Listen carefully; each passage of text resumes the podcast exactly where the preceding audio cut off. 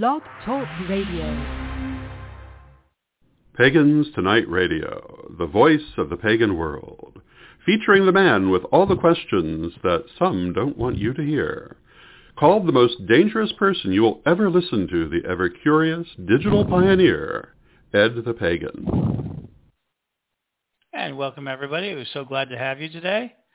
Um, we're going to be doing a very special, this is the final episode of this series. We'll probably do more later, but right now, this is the final episode. And tonight we're talking about Lord Nicholas Kingsley. And he is the provost of the Grey School of Wizardry Online and the prodigy of Oberon Zell, the world's greatest living wizard, as he as is described in the world.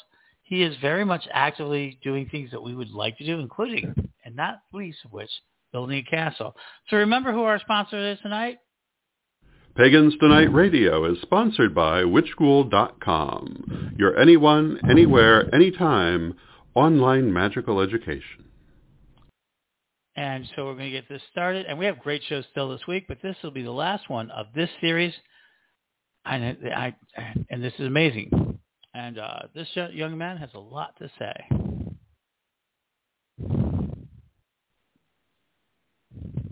Hi, everybody. We're welcome to Pagans Tonight Radio again, and we're going to be bringing a very special treat. I think this one, I think all the people we've had have been so dynamic and so terrific, but this one's a little different. We have Lord Nicholas Kingsley of Grey School.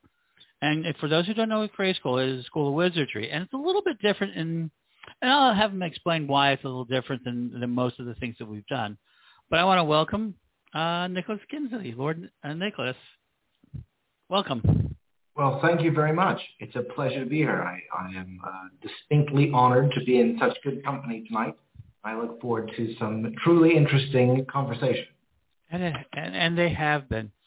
And so let us go ahead and why don't we talk about how you got to be where you're at today? And uh, and for, for people who don't know, amongst other things that we may find, discover, he is the provost of Grey School, which is on an, uh, right now, and it has been since 2004, an online school of wizardry. And so, yeah. uh, how'd you get there? How did how did this superpower get out there? Your comic book story. Well, it's it is a, it is a tale. You know, I think uh, before we were talking about it, you know, you find a great deal of importance in recognizing the story of origin in this path that we walk because it gives shape to our legends. You know, it allows us to craft the world we wish to see. One of the things we'll talk about a little bit later on, I'm sure, is some of the facets of wizardry and how that sort of builds into it. But my own tale, you know, where it begins was 2003-ish, somewhere in there. I was a young boy, and my grandfather and I were going through, I think it was Powell's Books or something like this in Portland, Oregon, and a book of some renown at this point now uh, was on the shelf my grandfather took it up and he said, you know, the world could use a few more wizards. He handed me this book, and that's where my journey began. From there on, I decided to be a wizard. It was in a, you know, at the time, certainly, and even now today, sort of. Uh, it's an occulted occult path. It's, it's not necessarily as known as some other sort of uh, ways about the world. So it's been an interesting journey, certainly. And through that, you know, process of growth and transformation, you know, my own apprenticeship through this grimoire and through experiences and through the mentors I found along the way who have been numerous and wise in their own respects. You know, I'm recalled to a time in middle school. Uh, I don't know how old I was in middle school, but middle school age. And there was a teacher I had uh, whose name is Ms. West, probably not anymore, but was then and she would not let you come in late to her class unless you could give her a Lord of the Rings quote.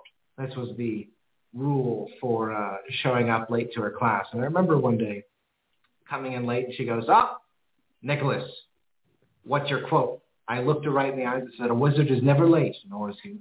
He arrives precisely when he means to."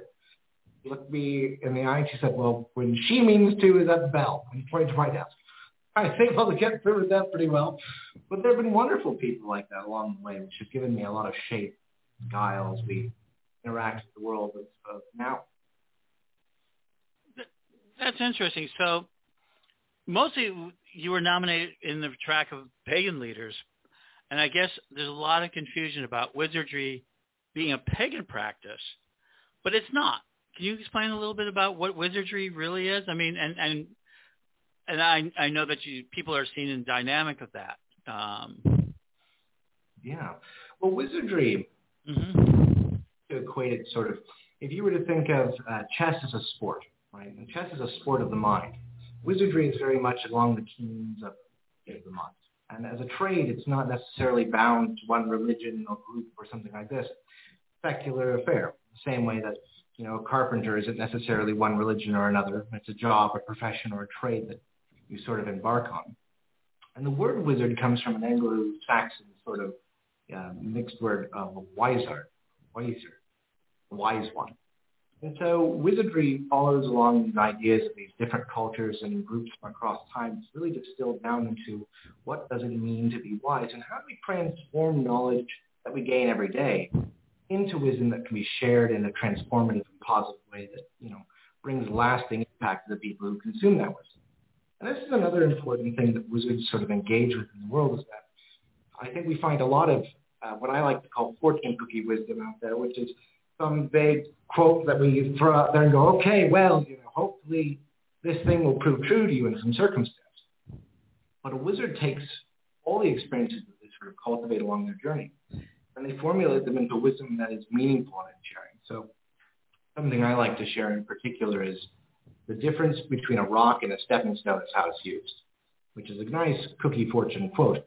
You can explain to people and go into more depth about, well, what does that mean?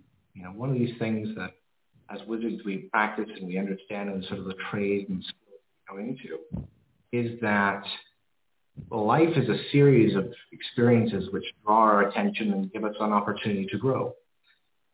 Some of these experiences are more taxing than others, you know, and I'm sure each of us has a story relevant to that taxing nature of the experience. We can say, well, you know, this is a particularly hard moment for me. I think there's a, a trend in, in the world today to take those experiences which are challenging and discard them which is helpful for some people, certainly. You know, there is a place and a time. It's an important thing. But as a wizard, we sort of learn the tools to transform those experiences into an opportunity to grow as people and also in our understanding of others. We take that negative experience and we say, well, here's the empathy I can gain from it. Here's the lessons I gain from it. Here's the world experience I have now. I can transform all of these things into lessons I can share with others to prevent a similar circumstance I can use it as an empathetic sort of bridge that I can connect with others who have been through similar circumstance. And all of these things allow us to better connect with the communities we serve. And this is another, this is really the facet of wizardry is that it's a trade of service. And so, you know, we like to go out of our way to do what we can for the communities we're a part of. Um, I think one of the battle cries of wizardry is agency is key. So in that sense, the wizard chooses the community that they serve. Obviously. But once they do that, they are committed to that community's well-being and helping to develop and grow in a positive and transformative manner the systems that are a part of that. So this is really the practice of wizardry and it involves such a spectrum of different topics. We have 16 departments associated. And in these departments, we cover a plethora of things, from things all the way down to you know, quantum physics and the mechanics of the void and the aether and the universe itself and how these things intermingle and connect. And then to the other side of the spectrum, we're talking about sort of the internal cosmos and the rise of the life waste department, about that sort of interconnected nature that is relevant to all human life. This idea that we are not separate from the world but apart from it, the same way that we're not separate from each other but a part of each other as well. This sort of interconnected web is something that wizard learns to look at. Equally, of course, you know, we look at magic and how magic works, and we sort of get to the mechanics of how these things function. A lot of this is really the wizard's pursuit. And, you know, one of the things that is confusing, you said, you know, is people say, well, we consider this part of the pagan community. Equally, I think we're considered a lot of other people. They claim us as their, their group. I gave a talk not too long ago at a, at a relatively Christian college in Oregon and someone had said, well, it's like Moses. I was like, oh, yes, probably a wizard, but uh, you know, we can't, we don't really belong to the group because in the same way that a trade doesn't necessarily belong to one specific religion. You know, the trade of wizardry is something that anyone from any path can walk. I think that allows us to be the bridges that we seek to be in the communities that we're part of. That's interesting. Now, I was there at the origins of the uh, Grey School. Most people don't know that. Uh, we actually, my team actually helped out the early Oberon. Uh, Oberon, um, and you were a student of your own of the school that you've now taken over, because, um, and it was always very interesting to me because uh, Oberon Zell, which we you know we've done interviews with, and I don't want to dwell on him because this is about uh, Lord Nicholas here, and not uh, Oberon, but he got the school started. Uh, started. You were a student in it, weren't you? Is that if I'm understanding right? How did you become to be provost? A long and arduous journey. All growing in stash, significant power. Uh, but uh, the journey to, to provost, well, I've always been a very driven young man. Uh, mm-hmm. Things that I believe I I want to see done, I, I do you know, and this is a, a neat track record that I'm able to boast for myself. And, you know, I think that there should be large statues built to my humility, possibly spotlights on them so that people from far away can tell how humble I am. But, uh, you know, to that, I've been able to bring a lot of success to the projects that I've been a part of. And when I was finished with my journeymanship, or sort of kind of wrapping up my journeymanship, I was doing voiceover work, I was doing kind of video game stuff, I was doing a lot of writing and engaging in sort of more, uh, I don't know what you'd say, more of a pop culture kind of role or, or a public figure kind of identity at that point. Mm-hmm. Uh, but all the while, you know, I had my grimoire with me. And I was reading my wizardry, and I was doing, you know, stuff like this. And an opportunity arose when I was 23 to uh, join the school. And this was a big deal because the uh, enrollment age or the age for faculty is 25, which I now support because I've learned deeply. But at the time, being who I was, I was having none of that. And so I, uh, I was like, well, I want to get in here. I want to get on this. And I submitted my application and I got in as a teaching assistant with the way in. And uh, I just blew people away. I was, I was, I knew what wizardry was because and I, not to be too full of myself here, but I'm going to be, is that the a lot of people who are coming to wizardry at this point were coming to wizardry from somewhere else. Right? You know, you were a shaman, and you were a wizard, or you were doing you know some sort of community reach in the far reaches of somewhere, and then you were a wizard. But for me, I was never something other than being a wizard. It was just, well, what are you? I'm a wizard. And so having lived the life built off of, you know, all these different elders and groups came together to say, well, let's put some stuff in this book and see if that turns out kind of the people we want to see. So, you know, I grew up with that book and learned the wizardry thing. I went off and did interesting stuff. You know, I met some neat people and I was a manager for a while, some sub stores, which was exciting. I uh, renamed my team Sub Slayers. We sang an anthem. It's great. A high caliber experience. I did community management for YouTube celebrities for a while and it was good. But part of that whole journey was the Grey School still. That kind of linked back into a lot of the places I was going and doing pop up again, especially during my journey. My apprenticeship, you know, lasted until I was about 15 or so, and I had to grow up, had to become a man kind of thing, you know, meet the world and face some challenges that were coming my way and get a job and help people and all that kind of stuff sort of moved me from Runwell, the student who was sort of engaging and learning to somebody who needed to participate in the system, had to do things, had to make sure stuff was happening. The journeymanship is all about taking those tools learned during our apprenticeship from those who came before and seeing how they fit in the world. And sometimes they don't fit. You know, we have to recalculate, kind of re-understand how things are going. Other times they work really well I'm very glad we paid attention. Didn't, you know, talk off in class. There's a lot of really good moments like this that built into journeyship. During that time, I the voiceover stuff. Um, you know, there would be a little message or something I'd see from Grey School that would pop up, or there'd be a Facebook thing, or you know, someone I would meet on the on the road would say something, or I'd have a fan who'd come up who was connected. you know, this is this is still kind of something I'm interested want to maybe take my wizardry and do something different than, than Grey School is. And I thought, well, if I walk this path, I'll just it'll be like everyone else. I'll be like everyone else. So I want to do something unique, and you know, I think that was the goal for a while. And then towards the end of my journeymanship, that desire to be unique and the center of attention, and this kind of thing, that started dying away pretty quick. Um, you know, I had gone through a unique and transformative experience of having been popular on the internet, which is like being the cool kid at homeschool.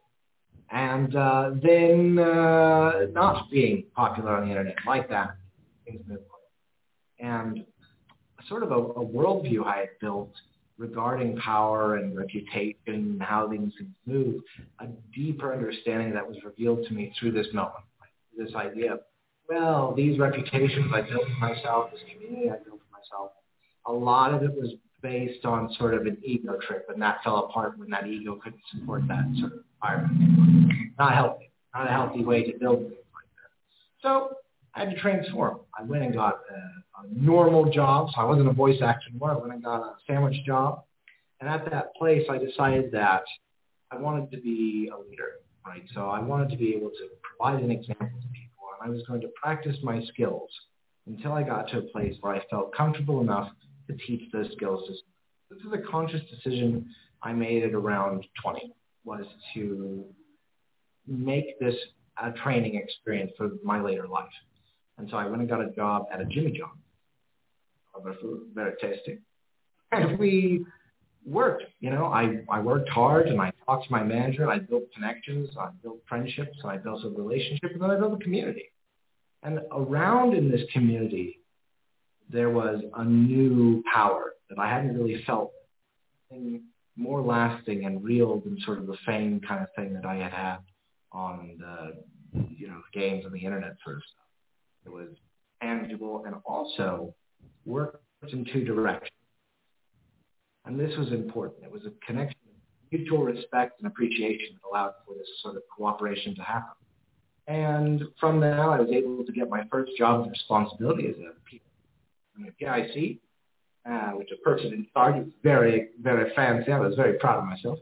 And then I became a manager, and then I left that store and took over a Subway and then managed two subways and went on to do that for a little bit. This was a good way of kind of learning to build leaders.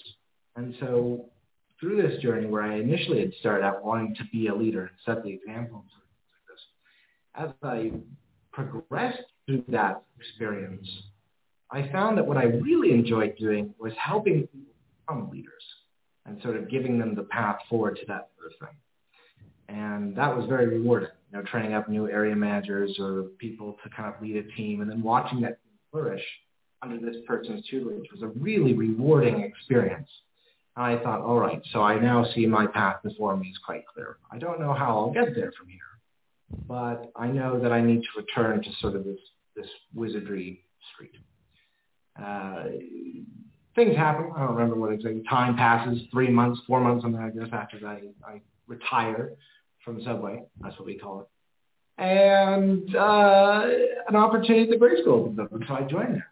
You know, and I say on my first day, you know, I think uh, my biggest goal is to be headmaster of this school. And people were like, whoa, that's bold of you, Kingsley. That's a bold statement. I was like, well, I'm a bold man. I think I'd like I'd like to be headmaster of school. That was something I doodled in my sketchbooks when I was a little kid. You know, I had all sorts of ideas in my journals, and I'd them all. Have a big hat, a nice poncho or something. Which you know, you can't see this right now, people, but I am wearing both a nice hat and a fine poncho at this very moment. Uh, so dreams come true. So I said this, you know, and I, I wore my intentions on my sleeve when I joined up to the school. I said, this, this is the goal I want to do. It's stage one, a much bigger vision I have for what I want to do with my life this is this is who I am. I am a wizard. I, I've grown up through wizardry. I want to do the wizard thing. And there was a lot of lot of upset people about that. there were some people who were not keen on that. Me being so young and seen as very brash, you know, very brazen to say this sort of. And I said, well, you know, I'm not pushing. I'm not gonna not gonna do anything nasty, but this is my intention. This is what I'd like to do. And well, when opportunities presented themselves to me, I took them. That's you know, there'd be an opportunity to take on more responsibility for a project. I say, you know what, I do, I'll do that thing. I'll go ahead and jump on that project, and I would complete that project. You know, it might be. Oh, one of the first things I did as a faculty member in Grey School was the Academy of Arcana, which was a Grey School place and also a sort of store for Magic Alley and these sorts of things in Santa Cruz, California uh, was closing down. It had been closed, closing down, and so myself and my apprentice went out to help uh, Oberon and, and everybody there pick up shop and take care of the Academy of Arcana. This is like the first week, third week or something that I'm working at the school. I go down to do this and we're on point, we're helping out. And something comes up in conversation about, you know, oh, well, Magic Alley someday, this, that, and the other. And, you know, we all leave on good terms. It's a lovely meeting, you know, and was and why, you know, a few months later, an opportunity comes up for someone to take over Magic Alley.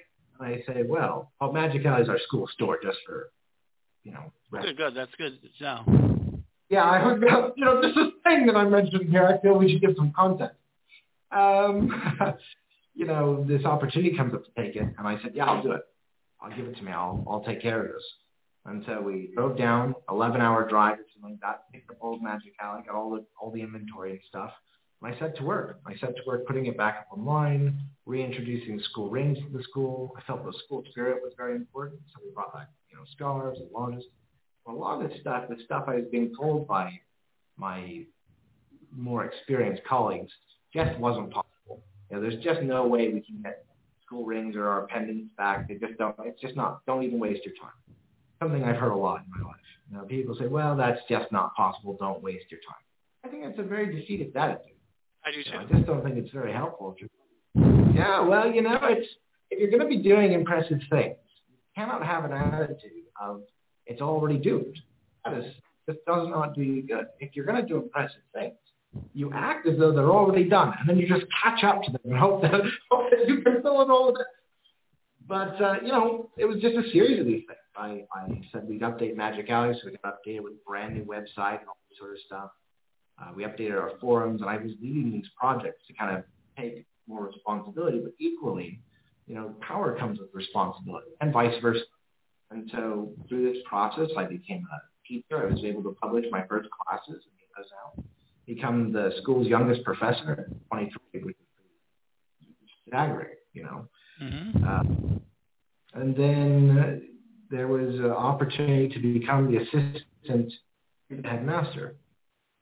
And I said, I would love to do that. You know, your beardliness, as I call the headmaster. I would love to. I would love to take on this opportunity. I can, I can certainly take on this role, and I can do something. Uh, I think that will blow you away. Know, give me the opportunity, and I will do cool stuff. And he said, well, I could use the help. So I took on the role of assistant to the headmaster which, you know, help me talk to people. And it's a, it's a no power position. Like there's no structural power to that position, mm-hmm. but there's a lot of, you know. And I was able to talk with the headmaster one-on-one, which is a big deal for me at the time. It still is.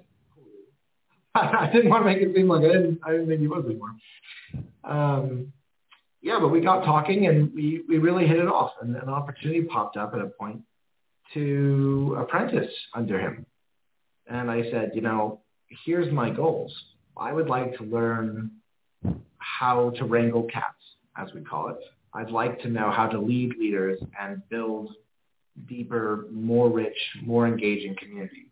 Can you teach me those skills? Can you teach me to be the wizard of wizards? And he said, yeah. And so I've apprenticed him. We're going through that process. I've learned quite a bit. And one of those things that is provided by that is an opportunity to engage. When an opportunity came up, I was able to join the admin council of the dean of students for a year and serve as that. And then an opportunity came to be provost. I said, you know, all of my life what I want to do. I still want to be headmaster one day, all this sort of stuff.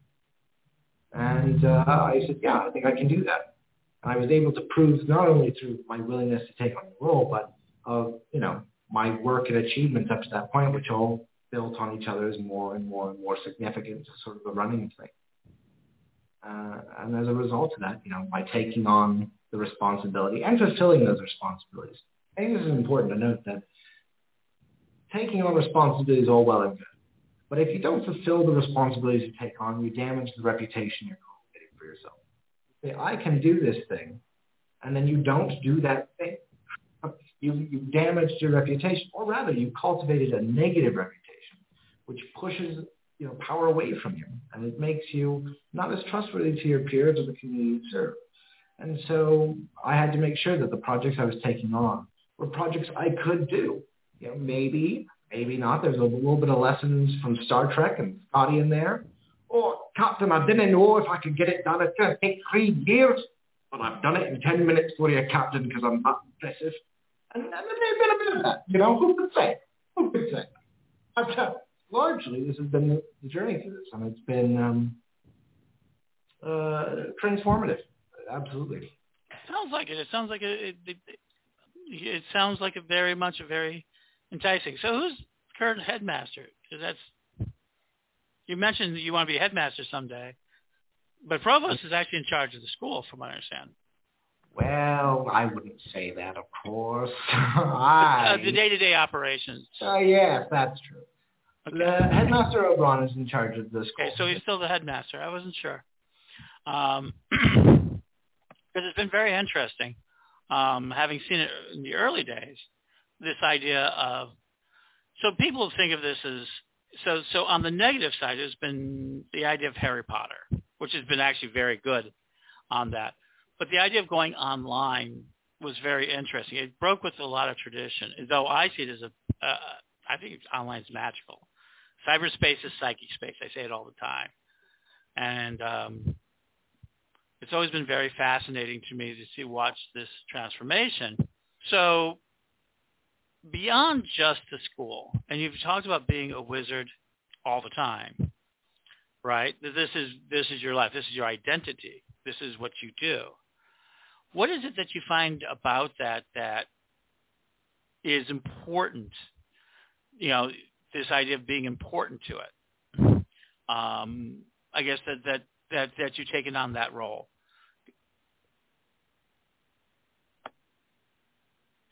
There we are. Microphones, technology. Yeah. Uh, well, why is it important? Well, why I is it important to you hmm. to identify that way? Well, I think that there are many roles in society. Mm-hmm. Many roles open to people to enjoy, to live through, and these sorts of things. And the way of a successful society in many capacities that it refines on itself continually. And sometimes in that process, good things are pruned without knowing.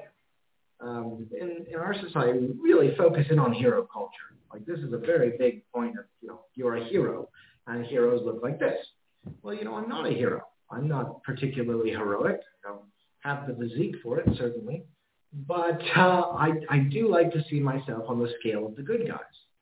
And, well, what does that mean? You know, what is good in that sense? I think it's positive and lasting transformative growth for people. And that's kind of what I do as a wizard is I try to cultivate that sort of growth. And, you know, people have sometimes told me, well, that's a very open answer. Because it is. There's a lot of different ways that sort of things apply around the world and a different sort of way we help each other.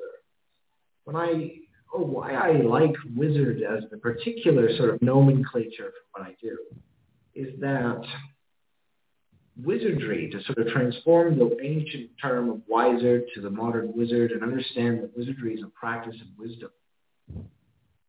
I like that. I like the idea in the same way that I like what a carpenter is. You know, I like that idea of a carpenter transforming and shaping and giving purpose to what might otherwise turn into a, a fallen log. I like that sort of same metaphor and identity with what wizardry is to knowledge. The world today is saturated knowledge. There is so much you can do. You could learn surgery on the internet. I don't recommend it, but you probably could. YouTube full of things. Uh, and this is where the wisdom comes in, right? Because you have access to all this knowing. Not necessarily are we are we necessarily interested in transforming knowledge anymore for people. They don't want to think about the answer as much. And this is, I think, it's troubling in some respects. I don't want to see our technology outpace our humanity. I think that's an important thing. People criticize me for saying that. I don't mean, you know, turning into robots or anything like that. I just mean that we have sort of mannerisms and structures like this, the way we communicate and engage that have to transform along with us. Now, as our technology builds, uh, we have to incorporate that new technology into how we build community, into how we talk with each other, and how we, we live with one another. You know, the internet has been it has been a double-edged sword in some respect, but I think it's opened us to one another in a way that was previously impossible. It just wasn't able to be done. Even at this moment, we're speaking through time and space in a way that will be heard, you know, through time and space. So it's, it's really quite remarkable. Um, you know, when I look at what wizards kind of are in the pop culture, you mentioned the Harry Potter uh, connection. Mm-hmm. I I just watched Harry Potter for the first time the other day, which is quite exciting. I'm a big fan of McGonagall, which uh, I hear is a popular choice, but I liked her. Um, but the uh, the way of it, you know, I was watching that movie and I thought movies. It's a three day event, frankly. I ran out of popcorn halfway through, so it was tough going in the end.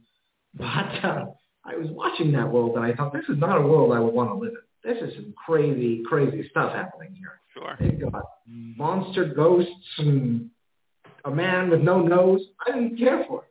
But I thought, well, but there's a lot of metaphor that can be drawn from these stories. There are storytellers. There's a lot of story in wizards. And not only are we storytellers, but it's about, like I was saying, that transformation of knowledge into wisdom. You take that story, the Harry Potter story, for example, and you draw out the events of this tale to people, and say, well, here's a lesson that we can infer from that, or we can create, or it's a neat story to tell. Quite like it. And it also opens up, uh, it's, it, it's, I have a similar feeling uh, about, oh, conjuration, stage magic, uh, in that it's a very talented thing to be able to do, and it opens up a, a door of connection for they can be like, oh, I like this magic trick, and I'm willing to maybe accept the magic trick so I can talk a little bit more about what the mechanics behind this sort of phenomenon might be. It's a bridge to conversation.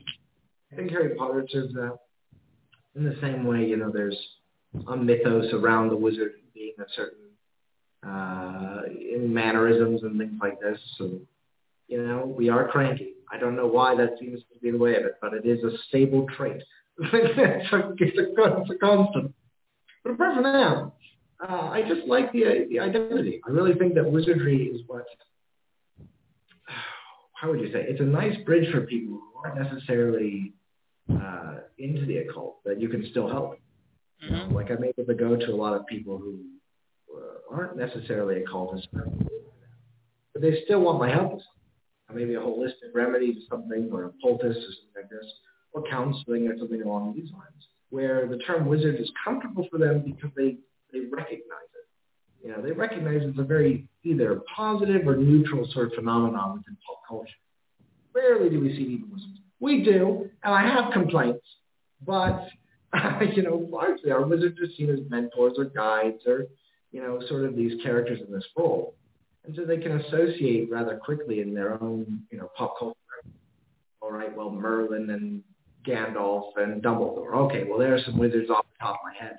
They were decent, so maybe this person will be too. And, you know, a lot of how you engage with people how you hold yourself and the way you talk. You, can't ramble them down. But uh, largely, I think that that sort of connection to people, that familiarity with the term allows them a place to stand. And it gives us sort of the, the best connection possible to reach as many people as possible. It's very interesting because we often talk about people who are at the in the what they feel is esoteric, like computer sciences and all sorts of things. Well, you're a wizard. You can do things that I can't. And of course, for me, and I've often said this to people, and I still believe this. You're right. You're, you were mentioning before um, when we're doing these sort of things. I, I see this new world of synthetic telepathy yeah, that's what it is. It's uh, uh you know, cell phones are, are are wormholes that take you across time and space to to put down the distances. And we're now moving into this sort of cyberspace world. And uh, very quickly, pagan meta- metaverse has become my big thing. Um, I feel I've used the term magician for myself, and I'm a techno magician, meaning I really do like the magic of technology. And I often, t- and one of the things I related to is the idea of the wizard or the magician being different uh, different roles. I'm I'm I'm not a wizard.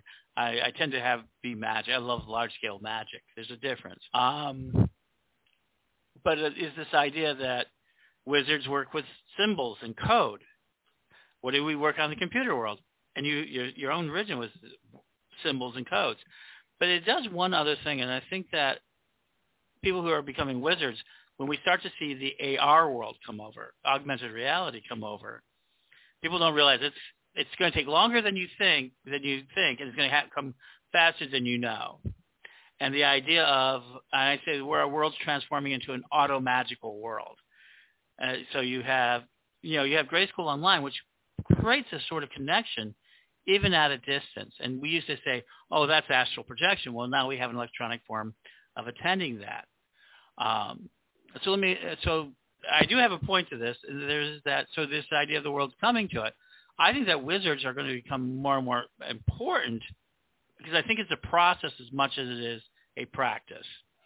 And they think of the things in a imaginative way. And we all say, oh, imaginations are not real, but they are very much a skill set. You know, to be able to imagine something, then bring it out of your mind. And what is it? Taking it out of your mind and putting it into the real world. And that's what it is. And I think cyberspace is impregnated with that. So you take something, huh? I think that's a very much as it is. So, but so I see uh, school continuing on and then embedding some of that. But you're actually going to go ahead. But so I think that's an important part. But you're also now building in against this idea of more and more technology. It would it would be very fascinating if you said, "Oh yeah, we're going to create a VR version or an AR version," but you're not doing that. You're creating a physical location. Can you talk about that? Yeah. Well, I, I like what you said there about wizardry being a, a journey, a transformative journey. I think that's that's an important thing. We talk, you know, I'll talk about the physical thing, of course, but the the journey one goes on through apprenticeship to journeymanship to mastery. These three cycles are one that you continually learn while you're a part of it. You know, I think that's important. But I like this this transformation that goes on because you know there's a big difference between somebody who comes in at Grey School in their first year and they're level one and someone who's graduating at level seven. It's, a, it's amazing. It's amazing. They're so eager at level one. Level seven, they're not. they're very good. No, but it's a refinement. You as you go through it, you transform and you start to think it really is a, a magical thing. And to your point of the cell phone, things like this, wow, you know, we are living in a world today that is the most magical it has ever been before. You know, we talk through crystal screens and we drive horseless carriages and we fly through the sky and we land on the moon. It's nuts. if I were a time traveler, I would be blown away. this is the thing. Uh, so this is amazing. And I like, you know, we do uh, at School have a virtual campus, you know, on the Second Life. We have this really cool engagement that goes on there through space. Um, you know, the apprentice leadership has moots and we have classes and lectures and you know, I won't say parties, whatever, celebrations, and it's good. It's a lot of fun. But for you know, 17 years now, people keep requesting the physical space, and there's something about this. You know, there's there's magic all around us. And one of the things that we find is that a wizard needs a tower. And this isn't necessarily a physical tower. Sometimes it's the tower of our mind or it's the community we build around ourselves there's a magic to the physical, a magic to the physical world. As we have kind of been going through this journey, the requests keep coming and they're bigger and bigger each year. And each year we say, well, you know, it's not really something that we can facilitate. You know, it's, it's a good idea and we'd love to do something. It's not something over and over. And in 2019, the manor here in Whitehall uh, came onto the market and it was within my range of, of what I could afford. And I said, you know what? Let's try something impossible. Let's do that thing that is impossible. And so I traveled across the country and I purchased the manor and the grounds and I spent two years about, or a year and a half, putting together the trails and the manor and the rooms and the bits and pieces back together. As you do, a bit of a bit of electrical soldering in there, and I may or may not have been shocked a few times and have more gray hair now than when I started, but I won't tell. And, uh, it's been exciting, but through that process, there's been a remarkable synchronicity wave going on. Know, thing after thing after thing lines up well towards this. And this summer we had our first physical conclave in almost a decade. And pardon me, it was remarkable. It was such a wonderful experience.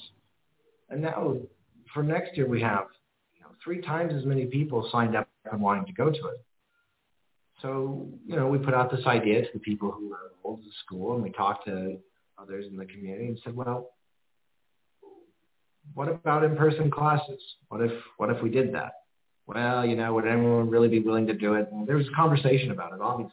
You know, that's a, it's a, it's a big thing to open up a kind of mm-hmm. buy your reputation to a property and all that. And, uh, you know, we went with it. And so we've got, in the spring, we'll be having our first physical classes in these. And we'll see how it goes. Right now, there's a lot of interest. A lot of people are signing up for it. And, you know, this is step one in our journey. Using the manor as our home base, but it's not the last step in our journey. There's, you know, forward momentum towards an even larger physical space, you know, castle-like qualities, if you will. Mm-hmm. And um, you know, it looks very possible. And as we continue down that path, what I seem to find is that there's less and less resistance towards the goal. You know. I I'm a big believer. Um, I'm a member of the Long Now Foundation. You know, I'm a supporter of that, uh, the World Future Society, and they've recently did a piece that I think that you, that you've tapped into. Um, what I think you're tapping into is the idea of the longest running institutions in the world. And everybody's been said, oh, it's religions and governments. And, and they're not even close to the, to the real ones. The real ones are libraries and universities. They're the ones that, you know, are thousands of years old. I mean, they say, oh, the Vatican. Well, the Vatican in itself is just a university and a library. A very exclusive one. Yeah, yeah. and that people can go to it. Uh, the oldest university in Europe and in the world that we know is the University of Bologna, and they and the reason they are still in existence after 1,200 years is that every year they have to get ready for the new students and they have to be relevant. And of course, we're still bitching about Ale- the burning of Alexandria, which was actually burned several different times. Yeah, uh, it's got a few catastrophes in its history. right, but we we still have this idea, of love of this knowledge, and the idea of the wizard is very much fills that need for that. But your movement towards physicality and the idea of a center is really the only way I think that we're going to penetrate time. I mean, I'm I'm almost on the opposite end. Uh, within the next year, I'm going to be asking pagan leaders who buy property and lands to let me put servers on their property, you know, for long-term storage, you know, that sort of thing. Because I think that we're about to go through um, an interesting time, not, you know, that sort of thing. And I, I'm a big believer in, I'm a big believer in, in storing knowledge, and now we're going to be storing it in cyberspace as well as physical books. Um, the yeah. Lady Phaedra, which is um, uh, Phaedra Bonewits. she says, you know, pagans don't have holy books; they have holy libraries. And so I think that we're starting to see it. And right now, we're seeing a lot of knowledge come out. We have a lot of information, not necessarily knowledge, but information. So, so in this last piece, so in this little piece, can you tell us the difference between what you would consider knowledge in the wizard world versus just information? Because there's a ton of information now, but where's the knowledge in it, and then and then wisdom? Well, information is about, I mean, information constructs the world. Mm-hmm. Sort of fundamental. And there's a lot of information that comes to us that is just, I almost would call it binary. It's, it's just stuff. It doesn't really mean very much to us because we're consuming it so much. The last five texts you sent, you know, something like this, which are, mm-hmm. you know, well, they're in there and they keep it and all this sort of stuff, and we, we consume them. Equally, there's a lot of, I don't know what you'd call it anymore, but we just used to call it spams. a lot of kind of, what are they called, um, clickbaity titles out there and things like this that people mm-hmm. only read that. They consume that information, not really, uh, you know, knowledge or wisdom. It's just words. And they consume that and they interpret that information as knowledge, something that means something else.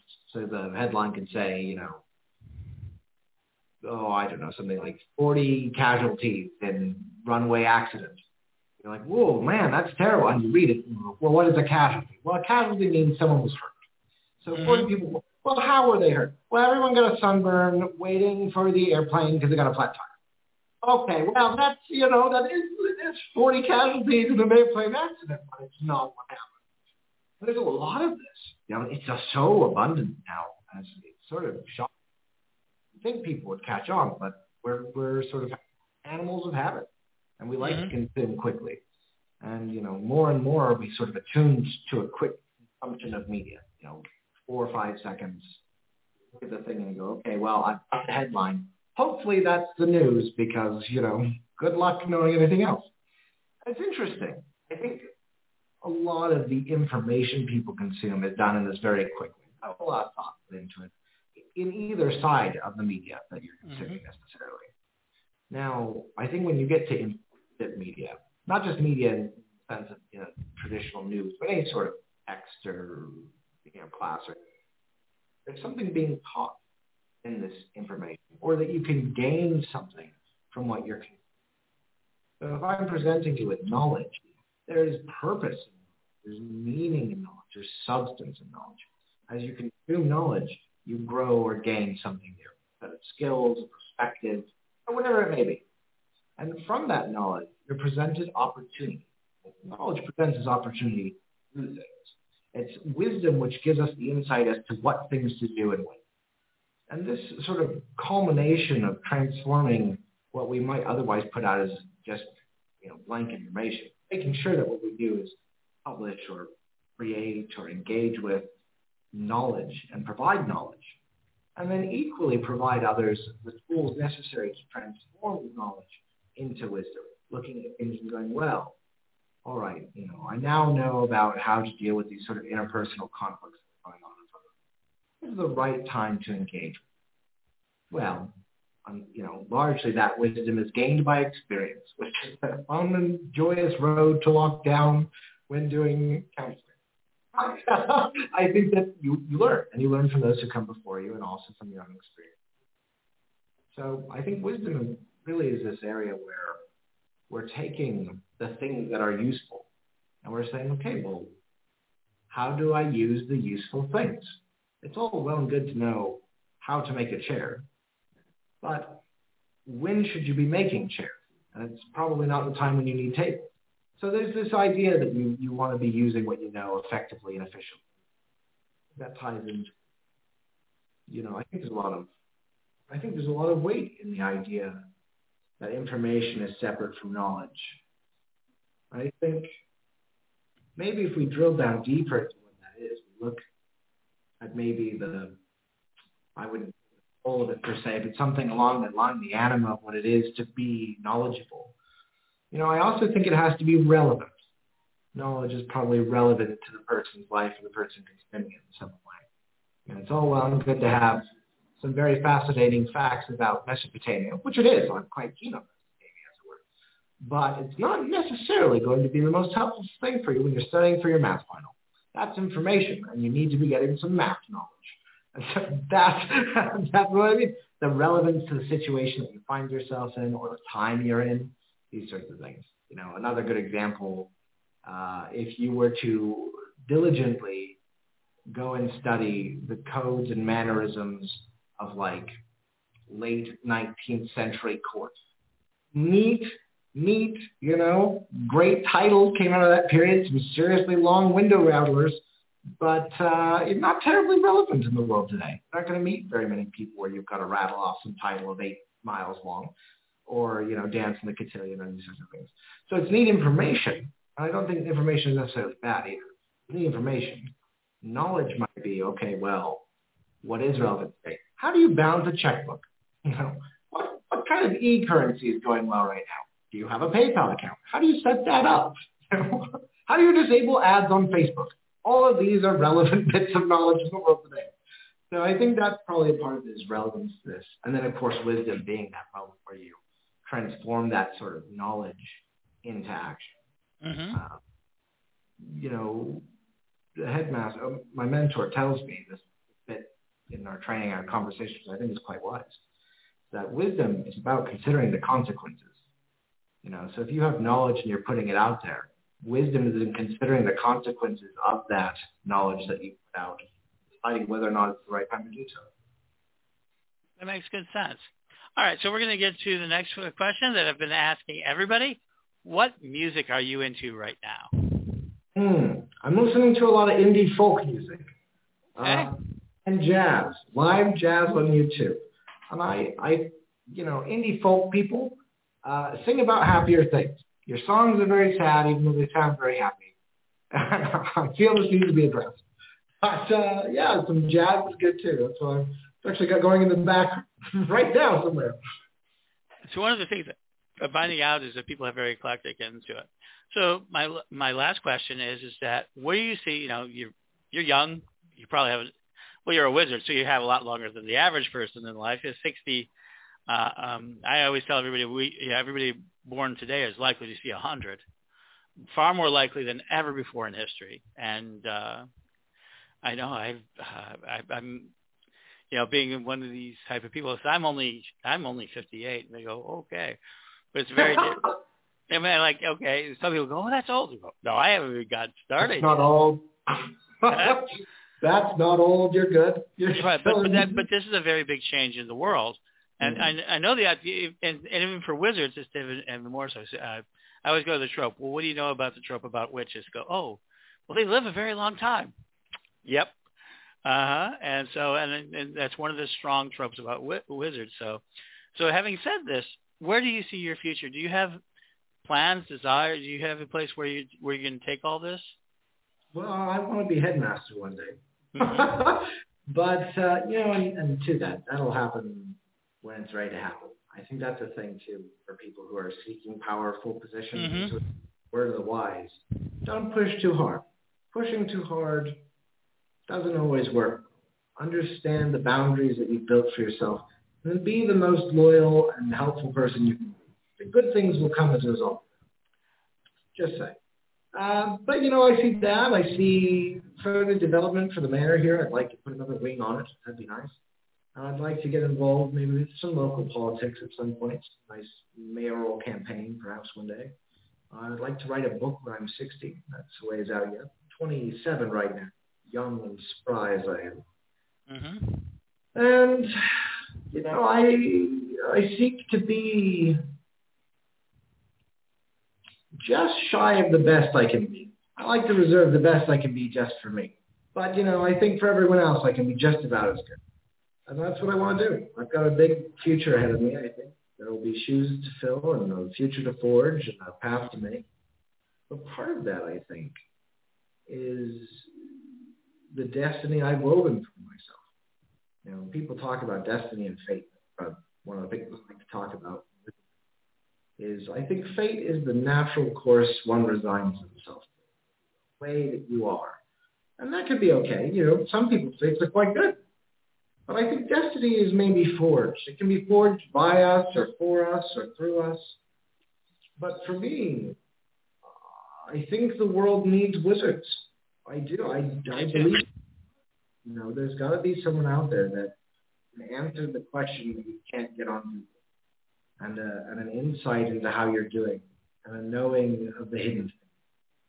Talked about the physical school briefly there, and wizards are all about knowing the things that aren't known anymore, about the esoteric truths, the occult knowledge, the hidden things. The power of a place is a powerful magic. You know, Mhm. The drawing, the raising of energy, the creation of tools, the standing of the stones, the laying of the brick. These things have weight in the world. They pull on the rubber sheet of the universe and kind of drag new and interesting events towards them. Equally in this sort of there is good and bad. There's counter and, and positive. But I think that with wisdom and patience and an understanding of the path ahead, or at least a gleaning of the understanding of the path ahead, and good counsel, that's important too. Whenever you wish to lead, surround yourself with people who are at least as wise as you, because you'll need them often. You know, wizards, is myself, I am, I am where I am and the ability I have because I've found for myself very good team. You know, people I can trust, rely on. That when I say, look, we got to do this thing, they don't need a lot of instruction on it. They go and they do it, and they do it in their way that kind of flavors it towards what we do. So in the future, I'd like to reward those people more. I'd like to build a world that can sustain something magical, you know, and wizardry can be this place where the most hardcore science, you know, know-it-all person can jump in and still be a perfectly good wizard. And someone who just is super anti-science can probably be a pretty good wizard as well. Mm-hmm. There's a diversity allow that bridge. And then those wizards go back to their own communities. You know, in the fullness of time, I'd like another campus on the West Coast. I'd like one in Europe, and I'd like one in Australia.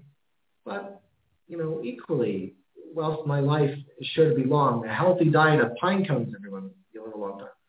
But uh, the uh, I once watched an interview with a man who turned 107. And they asked him, "How do you live so long?" And he says, "I eat a raw pine cone every day." and you know, you gotta have a sense of humor when you're 107. it keeps you alive. Absolutely. But, you know, in the, in the future, you have to understand how long you've got. You know, I think maybe a part of the challenges we face as a people today is that we forget to build the world for tomorrow. We build it for ourselves in the now. And this is not a behavior which can be sustained. Our world is in trouble in many respects. And it needs attention. And if we're going to do positive and lasting change, then we have to think of building worlds that outlast ourselves. What I build, what I work for, what I do, isn't because I want to enjoy it now. I want whoever comes next to inherit this toolkit that they can do some really impressive stuff. You know, and if we're going to be building our systems and structures, we can't make them too rigid. They have to be able to move and grow and breathe and change with the times. But equally, we have to understand that we need to be building to outlast our own lifespan. You know, as I say, the next person to take over things in the future will have challenges that I can't foresee. Our founder couldn't foresee. It in the past can Things change. What we can do is provide the best tools of our time to those future generations. They have at their hands an arsenal of education that can do what needs to be done. You can learn from what we can do now in our present selves is to say, well, we have an opportunity to preserve knowledge, do that. We have an opportunity to create uh, lessons, we do that. And, you know, we acquire property, we build a little space, we, we build up so that, you know, the next people along can go, wow, I've got all these tools. I think I want a wizard school on the moon. Who knows? But uh, I think that, yeah, right, the moon's good. We're going to Mars soon, so might as well get in on that. I think, I think there's a lot of possibilities. But yeah, I think my future is dedicated to building a future for someone I don't know and I'm excited to meet that person. And you will. I expect it. So, giving advice to 15-year-old you, you know, you can talk to yourself the 15 or any 15-year-old that, that, that exists today that wants to follow this path or is, what advice would you give them? And I guess you do have younger people come involved, so. Hmm. What advice would I give?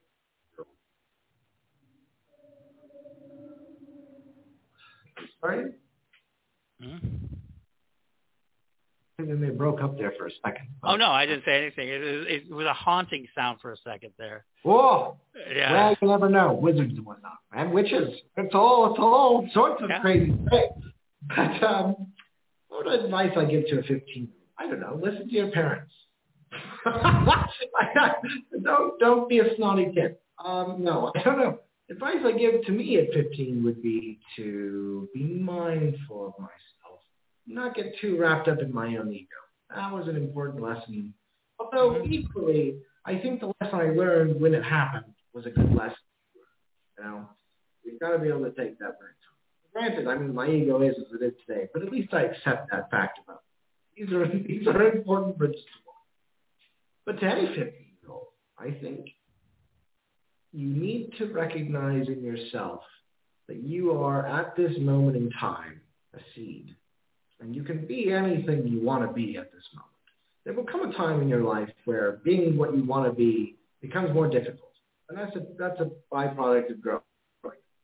You know, but now at this sort of formative moment in your life when you're looking at the world ahead, recognize the agency and potential that you have in your own. Humans are remarkable creatures. We really are. We do. We're so much cooler than ants, you guys. I'm a pro-human largely. So the, uh, you know, being able to recognize that you are, in essence, this great and amazing fulcrum between the world of what could be and the world of what is. You know, within your mind, you have the infinite cosmos. You can imagine the smallest thing and the largest thing. All that exists within you. And then outside of you, it exists as well. So you get to be this place in between. You know, and I think as a young person, you take that energy because the future is yours. It really is. Anything you want to do, you can do, provided you've got the moxie about it. Not always will it be easy. And I tell you this here and now, the path to success is not an easy path, nor should it. Success is a journey that we walk to learn about how to engage with the world in a meaningful way. So walk that path, learn the lessons, and be mindful what sort of things you set yourself. But, you know, equally, enjoy this opportunity because you'll be able to do a lot with it. There you go. Well, thank you so much for being on with us today. I think that we now see why, you know, people see you as a leader of the, uh, an emerging leader uh, to it. I think that um, it's very proud. I think you make people very proud of what you've done and what you've accomplished so far. There's a lot more ahead of you. So you, we've been talking to Lord Nicholas Kingsley, Provost of the Grey School, and you can check out greyschool.com, G-R-E-Y-S-C-H-O-O-L dot com, and you can contact him through there or any number of ways. And uh, it's it's quite an experience. Um, out there. So we'll be right back. So we're going to take a break here, and uh, we'll be right back with more Pagans Tonight Radio.